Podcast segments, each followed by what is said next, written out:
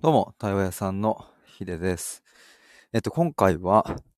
今の仕事が将来につながっている気がしないという気持ちについてというテーマで、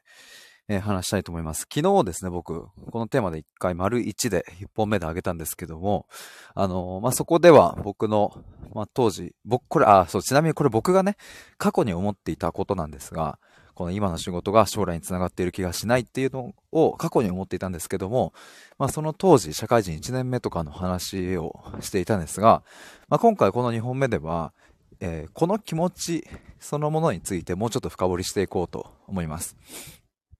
ちなみに昨日ですね、この2本目のライブやったんですが、あの、そのライブが、なんかね、アーカイブがうまいこと保存されなくてですね、あの、っていうわけで、今日、まあ、2本目、えー、というかもう実質3本目みたいな感じになるんですけども、えっ、と、3本目撮っていこうと思います。ちょっとまず1点だけなんですけれども、えっ、と、今ちょっとレターの方に表示したんですが、そしてあのアーカイブ聞いてくださっている方は概要欄覗いてほしいんですけど、えっ、と、今年、というか、あ、今年、今月の2月1日からですね、えー僕 YouTube の投稿を始めまして、えー今3本上がっております。で、リンクあるので、ぜひ、えっ、と、飛んでですね、まず、チャンネル登録を 見る前にしていただいてですね、えーぜひ、えっ、と、動画も高評価いただけたらなと思うんですけれども、あの、まず、ちょっと100本やってみようと思います。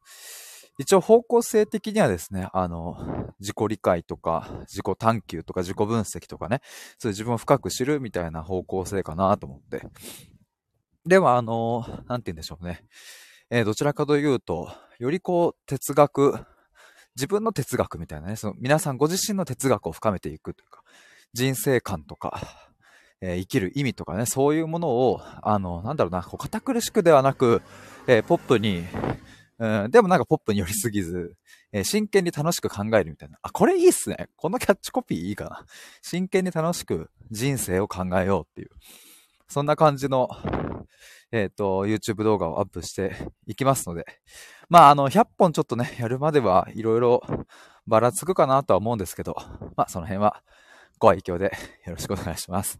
えー改めて、えっ、と、YouTube ですね、えー頑張っていくので、ぜひ、チャンネル登録よろしくお願いします。えー、ということで、まあ、本題なんですが、今の仕事が将来につながっている気がしないという気持ちについてなんですけども、まあ、今回は、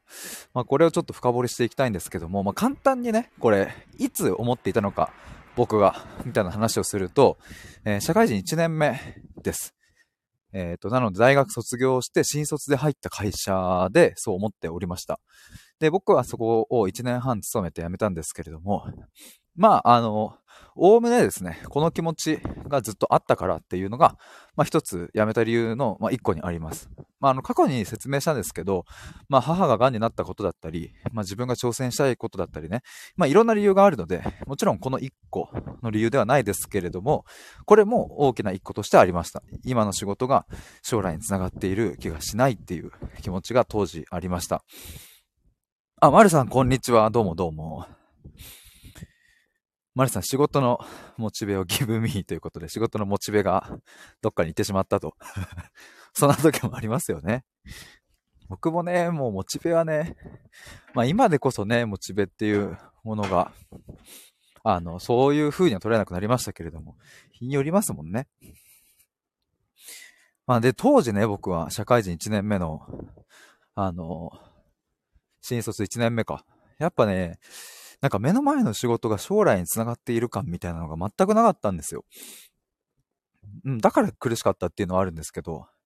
で、これはその前回の第1回、これ丸1の、えっ、と、放送でも話したんですが、あの、これなんでそこまでこれを思ったかっていうと、まず一つは会社の環境が良かったからっていうのがあります。あの、例えばですね、うざい上司とかがいれば、その人がうざいから辞めたいとか、あの、そういう風なね、理由とかが出てくるとか、出てくると思うんですけど、とか、うん、なんかね、そっち側にこう、いや、自分は悪くないみたいな。その自分がこう、仕事にモチベ上がらないのは、この人のせいだみたいな風にできちゃったりもするんですけど、なんせいい会社だったんですよね。あの、人はいいし、で、待遇面とかも良かったし、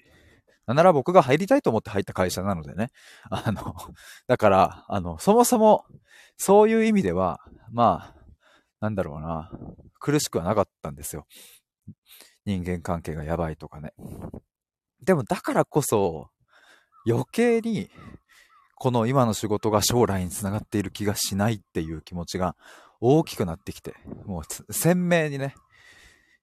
やっぱ他に悪いとこがなかったから、だからこれやっぱ自分、これ向いてないとかもうそもそも自分の人生に必要な時間じゃないんじゃないかみたいなことを思い出してですね。でもそんなこと言ったって、仕事は目の前の仕事を全くやんないのでそんなわけにはいかないし、もちろん僕もですね、営業マンで数字を持っているので、なんとか達成に向けて、えー、頑張ってみるわけですが、でもなんでこれを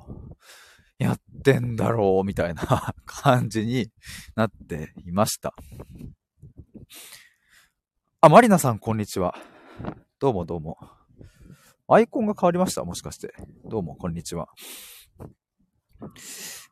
で、まあ、この、将来にこう繋がっている、まあ、気がしないっていうところが割とミソかなと思いまして。あ、マリナさん変わりました。やっぱそうですよね。どうもこの前はありがとうございました。なんかね、繋がっている気がしないっていう なんかまあこれがね、当時の僕、なん、なんだろうな、これが、割とポイントな気がしていて、あの気がしないだから、なんかね、繋がってないとも言えてないんですよ。わかりますか？このなんか微妙なニュアンスなんですけど、繋がっている気がしないだから、繋がってないって断定できてないんですよね。そこがまたね、あの、苦しいところだったなと思います。今思うと。マリアさん、いつか資料深いヒデさんと話してみたいです。あ、嬉しい。ぜひぜひ。マリアさん、頭の整理になり、なりそう。あ、嬉しいっす。ぜひ。めっちゃ嬉しいです。そういう風に、ね、前回初めましてで、そういう風に捉えていただいたのは、とっても、ハッピーヒデでございます。ありがとうございます。いやーなんかね、この、今でも僕もね、この話をしながら、今、やっぱそうだったなって ハッピーヒデですハッピーヒデでございます。あざっすなんかね、ここかな。いや、なんか今ちょっと言ってて思いましたけど、いや、今の仕事が将来につながっていないって、多分断言できれば、てか僕は断言できたから、辞められたっていうのは一個あるかもしれないんですよね、2年目で。あ、ここにいちゃいけないと思って。それはさっき言ったように、別にその、職場関係が悪いとかそういう意味じゃなくて、僕の人生として、ここに時間を使ってたらダメだと思って。あの、1ヶ月でも2ヶ月でも使ったら人生の命の時間がもったいないとさえ思った。でもそれはそこまで、まあある種ちょっと大げさかもしんないんですけど、でも僕の中ではやっぱ大げさではなく、まあ当時、まあ母が、あの、まああと1年しか生きられないと言われ、まあ他の癌のコミュニティとかにね、あの、余命宣告受けた人とかもやっぱりズームで話したりとか、まああと直接お会いする機会とかもあったりして、母が通っていた有明の眼検病院っていうところでですね、最初はオンラインで繋がったんですけど、実際にまあ、スタイフとかでもありますよね。その、スタイフで繋がった人と実際会ってみるみたいなね、方もいると思うんですけど、まあ、イメージそんな感じで、あの、眼検有明病院で待ち合わせをしてですね、えっ、ー、と、その病院内で、あ、どうも、はじめまして、みたいな感じで話したりしたこともあって、まあね、その方もね、あの、母が亡くなって半年ぐらいかな。まあ、割と最近亡くなったんですけども、お子さんがいらっしゃってね、とかね。まあそういう割と死をあの意識する、うん、なんか時間がやっぱ当時、まあありがたくですね、僕はもらえたなと思って。まあこれも母ちゃんからのまあ一個プレゼントだったなと思うんですけど。マリナさん、いや、焦りますよねって。いや、焦りますね。そう、でもね、それがあったから、あの、結局自分の命の時間をどこに使うかっていうことが、まあ当時からなんとなく多分ね、意識的になってきたんだなと思いました。今話してて。なんかね、やっぱこういう話をするとさ、やっぱついね、ついというか、聞こえによっては大げさに聞こえるかもしれませんが、なんかね、やっぱ使命っていう言葉は命を使うっていうふうに書きますけれども、本当にこう、使命、命をどこに使うのか、逆にどこに命の時間を使わないのかっていうこととかも、だんだんだんだんこう、自分の中でも整理できてきて、で、まあね、使命っていう言葉がちょっとね、なんかこう、キラッと、かっこよすぎちゃうから、響きが。だからなんか大層なもんに感じてしまいますが、別に僕はその、世界を救うとかそういうことを言っているわけではなく、まあ、シンプルに自分がこういう風に生きたいんだっていうことが、えー、分かった。だから使命が分かったっていう風な表現をしますけど、そんな大層なもんではないです。別になんかもう自分のありたい姿を、が明確に分かったからっていうくらいですね。別に規模もそんなに、ね、なんかこれを世界に届けるとか、日本に届けるとか、何かを変えるんだみたいな、まあそういう規模でやられてる方はほんとすげえなと思います。僕はね、できないからね。やっぱ僕はもう半径5メートルというか、なんかこう、大切な人、家族とか友達とか、ももちろんそうだし、なんかこうやってね、聞いてくださってる方とか、対話したいと思ってくださった方と、を、と一緒になんか進めたらいいなと今思っているのでね。あれなんですけど、まあちょっと話を戻すとですね、やっぱこの今の仕事が将来に繋がっている気がしない状態の僕は、やっぱね、でもどこかでなんか期待してたんですよ。この今のここの仕事で、結果を出せば、なんか変わるんじゃないかとか、いや、ここで頑張りきることができれば、何か能力を得られるんじゃないかとか、いや、そもそもここの環境で頑張りきれないんであれば、俺はどこに行ったって頑張れない人間なんじゃないかとか。だから期待もしたし、うん、諦めたらダメだとも思ったし、もう諦めたらそこで試合 終了だ的なね、あの言葉あると思いますけど、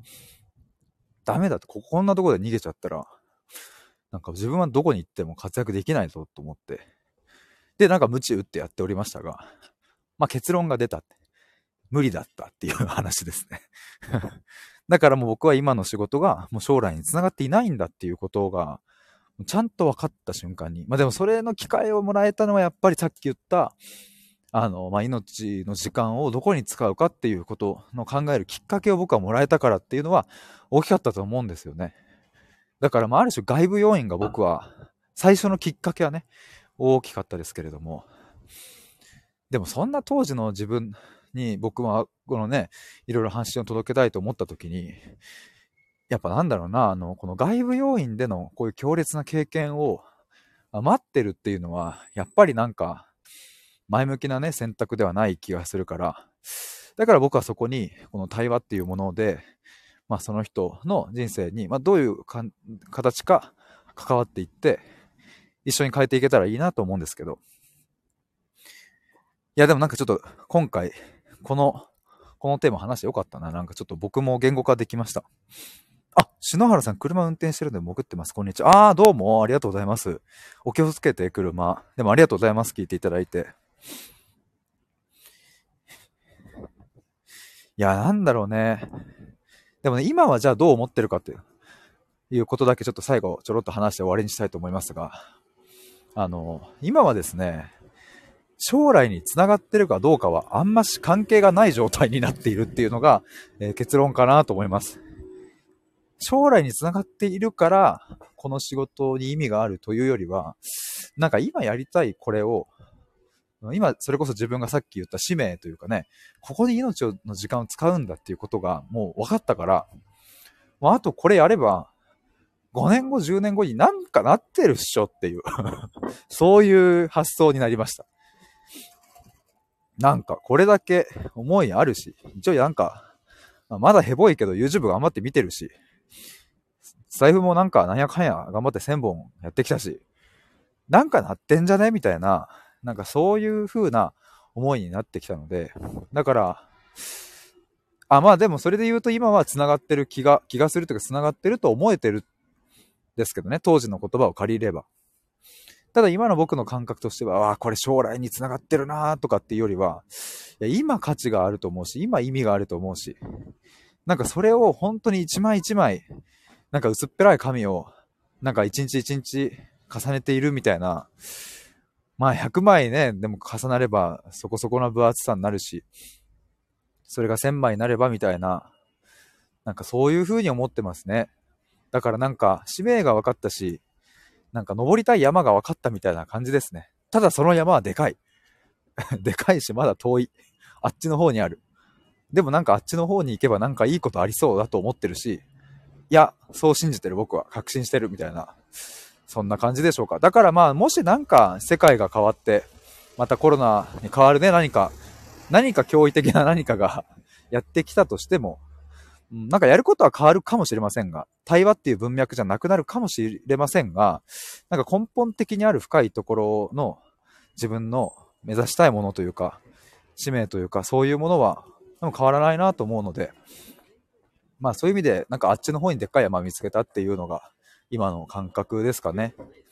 だからもう当時、社会人1年目の僕はですね、なんかもう、あの、霧がめっちゃかかった森の中を進んでるみたいな。1メートル先もよくわからん。いや、ワンチャン崖かもしんないみたいな。どうしよう。みたいな感じの森の中を進んでおりましたが、まあ、今はその霧が晴れてですね、なんか、遠くの方にでっかい山があるので、とりあえずそこに向かって毎日一歩ずつ歩くかみたいな、そんな感じでございます。いや、いつもね、話し始めるとですね、僕、電車の時間をつい忘れちゃうんですけど、今日は大丈夫そうだな。15時今18分で、21分の電車なので、今日ですね、僕あの、普段使ってる MacBook がね、なんかもう前々からちょっとおかしかったんですけど、ちょっとそれがなんかいよいよおかしいなってなりましたので、ちょっと Apple Store に、ちょっと東京の方にですね、出て、あの、銀座ですね。銀座まで行ってこようと思います。ということで、あの、潜って聞いていただいている皆さんもありがとうございました。ちょっとね、この手の僕の過去の当時の話はですね、結構、あの、いろいろコメントいただいたり、聞いていただけるなと思いますので、なんか僕がくすぶっていたあの過去の10年間の話はね、いろんなところを取り出せるので、まあ、10年もあるのでね、多分、多分一生かかっても話しきれないぐらいあると思うので、まあなんかいろいろまた高校時代だったり、大学時代だったり、いろんなものを取り出しながら 話していきたいと思います。ということで、ありがとうございました。ではでは、行ってきます。